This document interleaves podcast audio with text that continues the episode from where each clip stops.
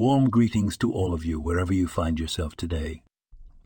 I would like to share an insight from this week's Torah portion, Parashat Shemot. In this portion, we find Moses, a humble shepherd, encountering the burning bush. This bush, ablaze but not consumed, is a wonder to Moses. Yet it also serves as a profound metaphor for our daily lives. Like the burning bush, we too often find ourselves in the middle of life's fires, surrounded by challenges and difficulties. Yet, just as the bush was not consumed, so too we are not consumed.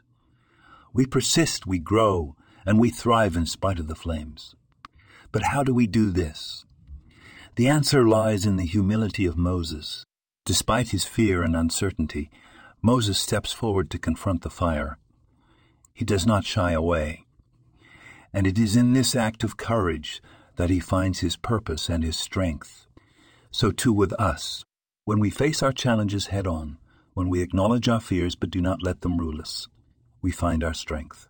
We find our strength. We find our purpose. We become, in effect, our own burning bush, ablaze with life and yet never consumed. But remember, we are not alone in our trials. Just as Moses was guided and supported by the divine, so too are we. Have faith, stand firm, and know that you are not alone. In the spirit of the burning bush, may we all have the strength to face our challenges, to grow through our trials, and to shine brightly in spite of the flames. Thank you for joining me today. This podcast was produced and sponsored by Daniel Aronoff.